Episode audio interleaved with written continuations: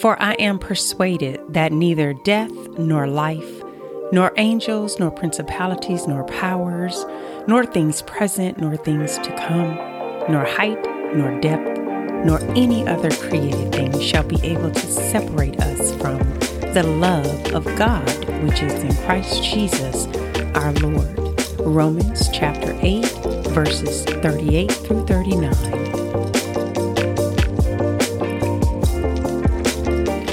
Welcome to Beauty Beyond the Ashes podcast, a support podcast to encourage and inspire women of faith while navigating the process of self forgiveness to release and live beyond the guilt, shame, and regret of their past choices. I am the creator and your host, Tonya B. Jones.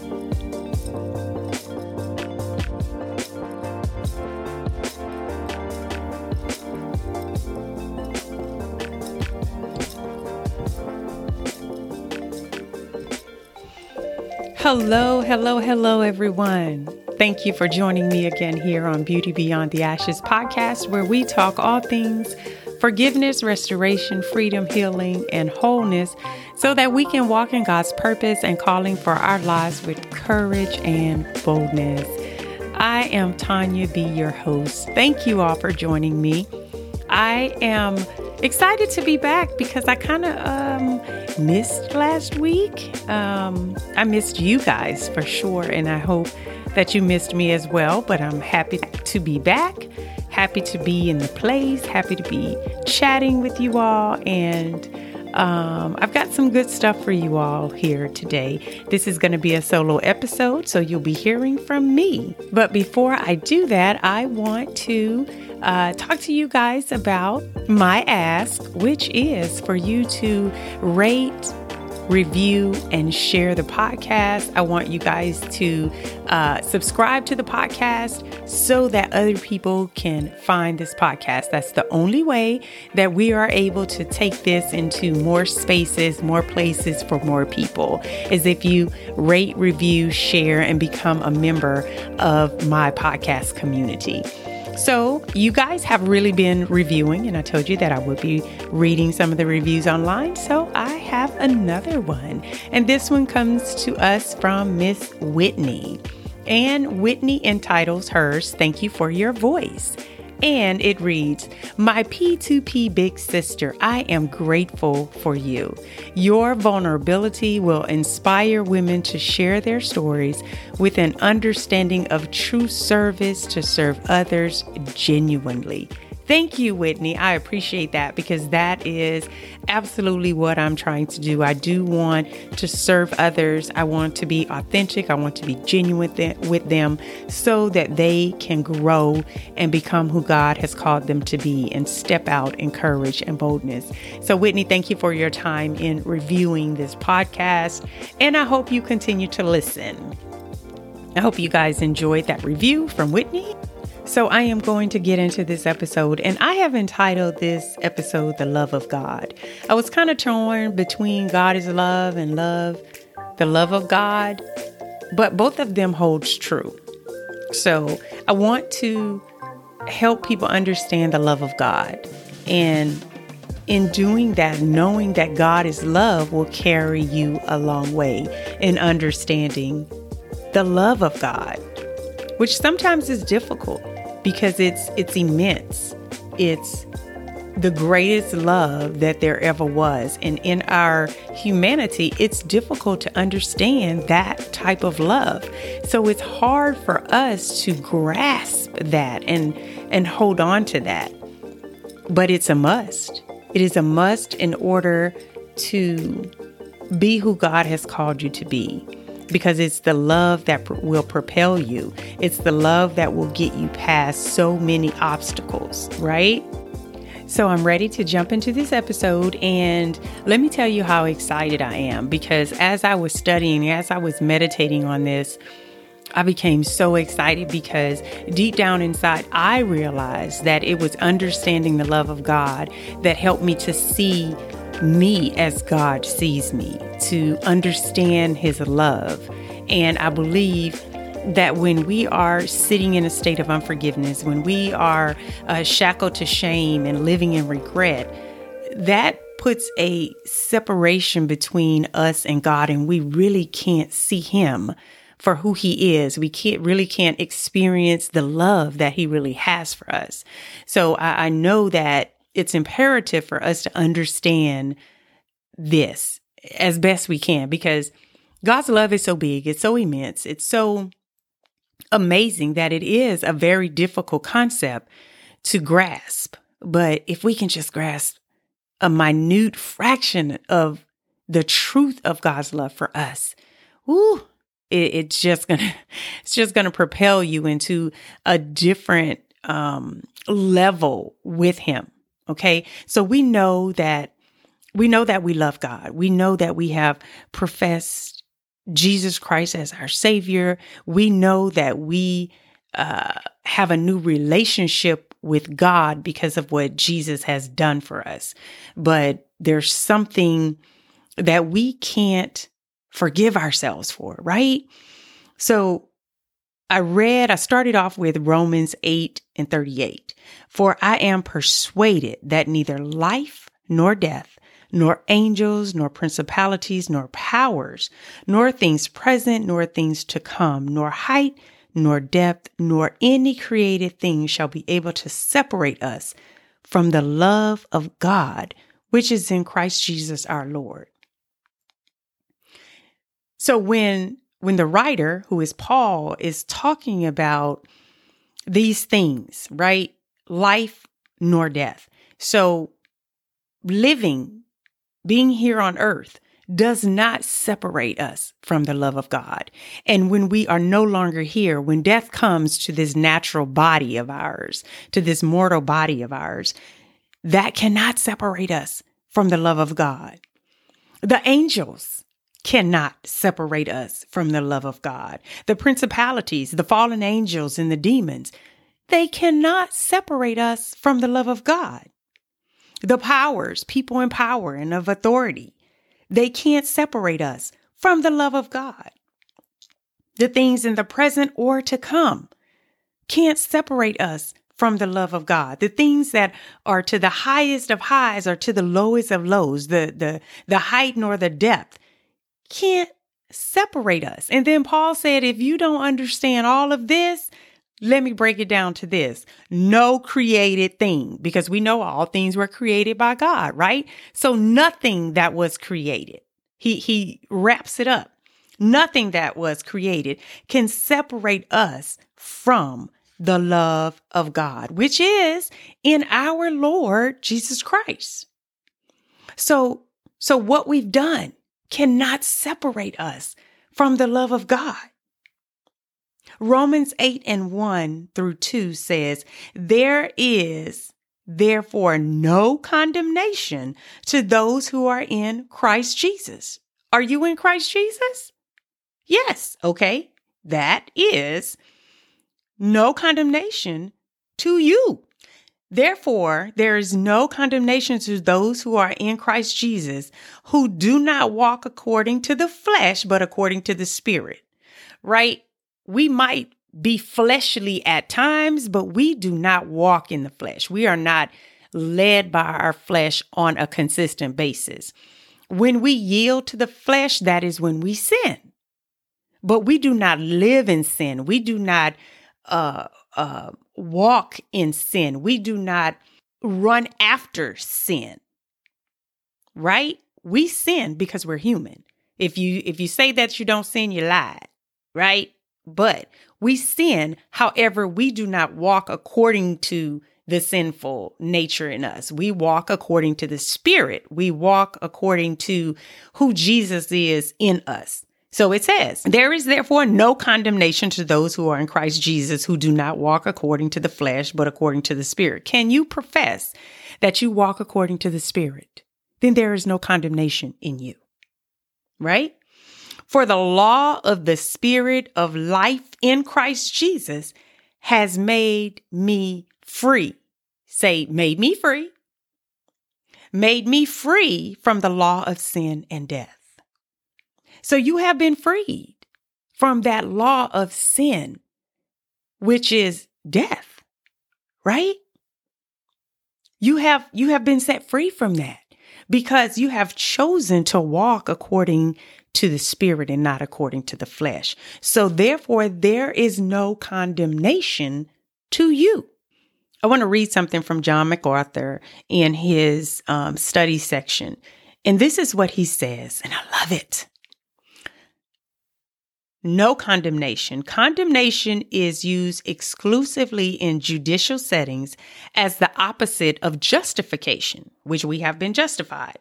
So, condemnation refers to a verdict of guilty and the penalty of that verdict, whatever it demands. No sin a believer can commit, past, present, future, can be held against him since the penalty was paid by Christ and righteousness was imputed to the believer. Are you a believer? Say, I'm a believer.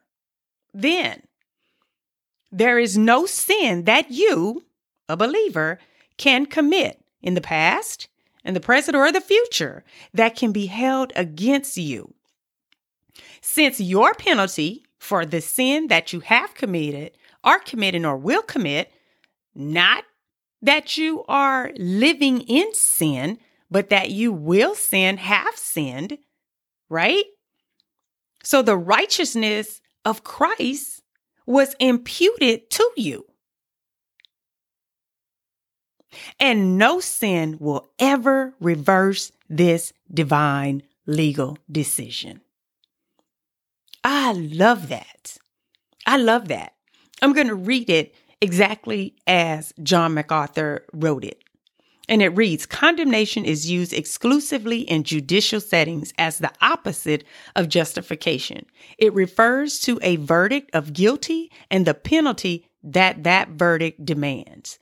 No sin a believer can commit, past, present, future, can be held against him since the penalty was paid by Christ and righteousness was imputed to the believer, and no sin will ever reverse this divine legal decision. That is good news.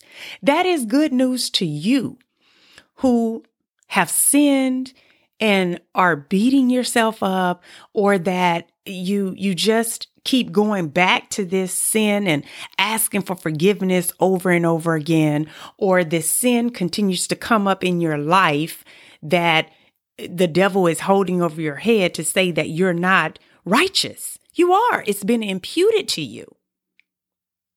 So, so hold your head up and you tell the devil you are a liar because Christ says in his word, no condemnation to me who is a believer in Christ. I am not condemned, therefore I will not condemn myself. Jesus is not condemning me. God is not condemning me. So why should I condemn myself? You shouldn't. So stop. So stop condemning yourself. Let me tell y'all something. Paul is my man. Paul and I could could get along. We could be friends because Paul called it like it was. Paul says of himself in Ephesians 3 and 8, To me, who am less than the least of all the saints, this grace was given that I should preach among the Gentiles the unsearchable riches of Christ. He was identifying himself as less than the least saint.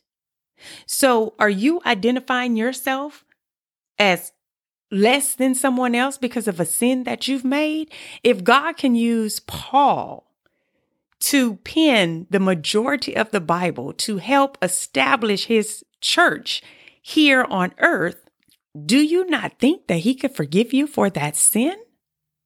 Do you not think that he could forgive you for the choice that you've made, the choices that you've made? Who are you that you should condemn yourself when Christ is not condemning you, when Christ died so that you wouldn't. We have to let that go. We have to accept the love that God has given us through his son Jesus Christ, through the death of his son Jesus Christ, through him clothing himself in human flesh to come to this earth, making himself nothing for you and for me. How dare we not accept that love? He made us in love. Ephesians 3 16 through 19, Paul says this I pray that he may grant you according to the riches of his glory to be strengthened with his power in your inner being through the Spirit, and that Christ may dwell in your hearts through faith. I pray that you, being rooted and firmly established in love, may be able to comprehend with all the saints what is the length and width and depth of God's love and to know Christ's love that surpasses knowledge, so that you may be filled with all the fullness of God. Mm. Just sit with that. Just sit with that for a moment. I pray that He, God, may grant you, according to the riches of His glory. How rich is He? He has all the riches according to all of that. That you be strengthened with his power in your inner being through the Holy Spirit that lives in you. That spirit lives in you. Don't deny it. Don't deny him. The Holy Spirit, he's there.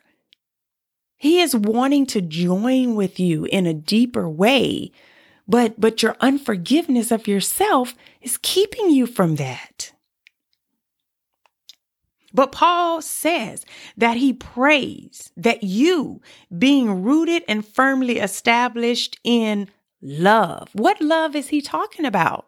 He's not talking about humanly love, the one that we understand. He's talking about godly love, agape love. That's what he's talking about. He's talking about the love of God because what? God is love. In 1 John 4 and 8, it tells us that God is love. So when we're talking about love, we're talking about God. Uh, it says, I pray that you, being rooted and firmly established in love, established in God, may be able to comprehend with all the saints what is the length and width and depth of God's love. It's hard. It's hard to, to know that. It's hard for us to take that in. So God, uh, Paul is praying that we are able to comprehend that. But if we can just comprehend a little bit of it, we will know Christ's love that surpasses our knowledge. We can't we can't fathom it. Right? But but but let's pray as Paul is praying, that we can understand it through through the Holy Spirit, through Him being on the inside of that, He would He would enable us us to feel and understand and receive God's love.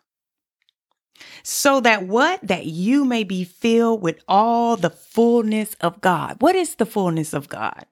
The fullness of God is God's attributes and his characteristics.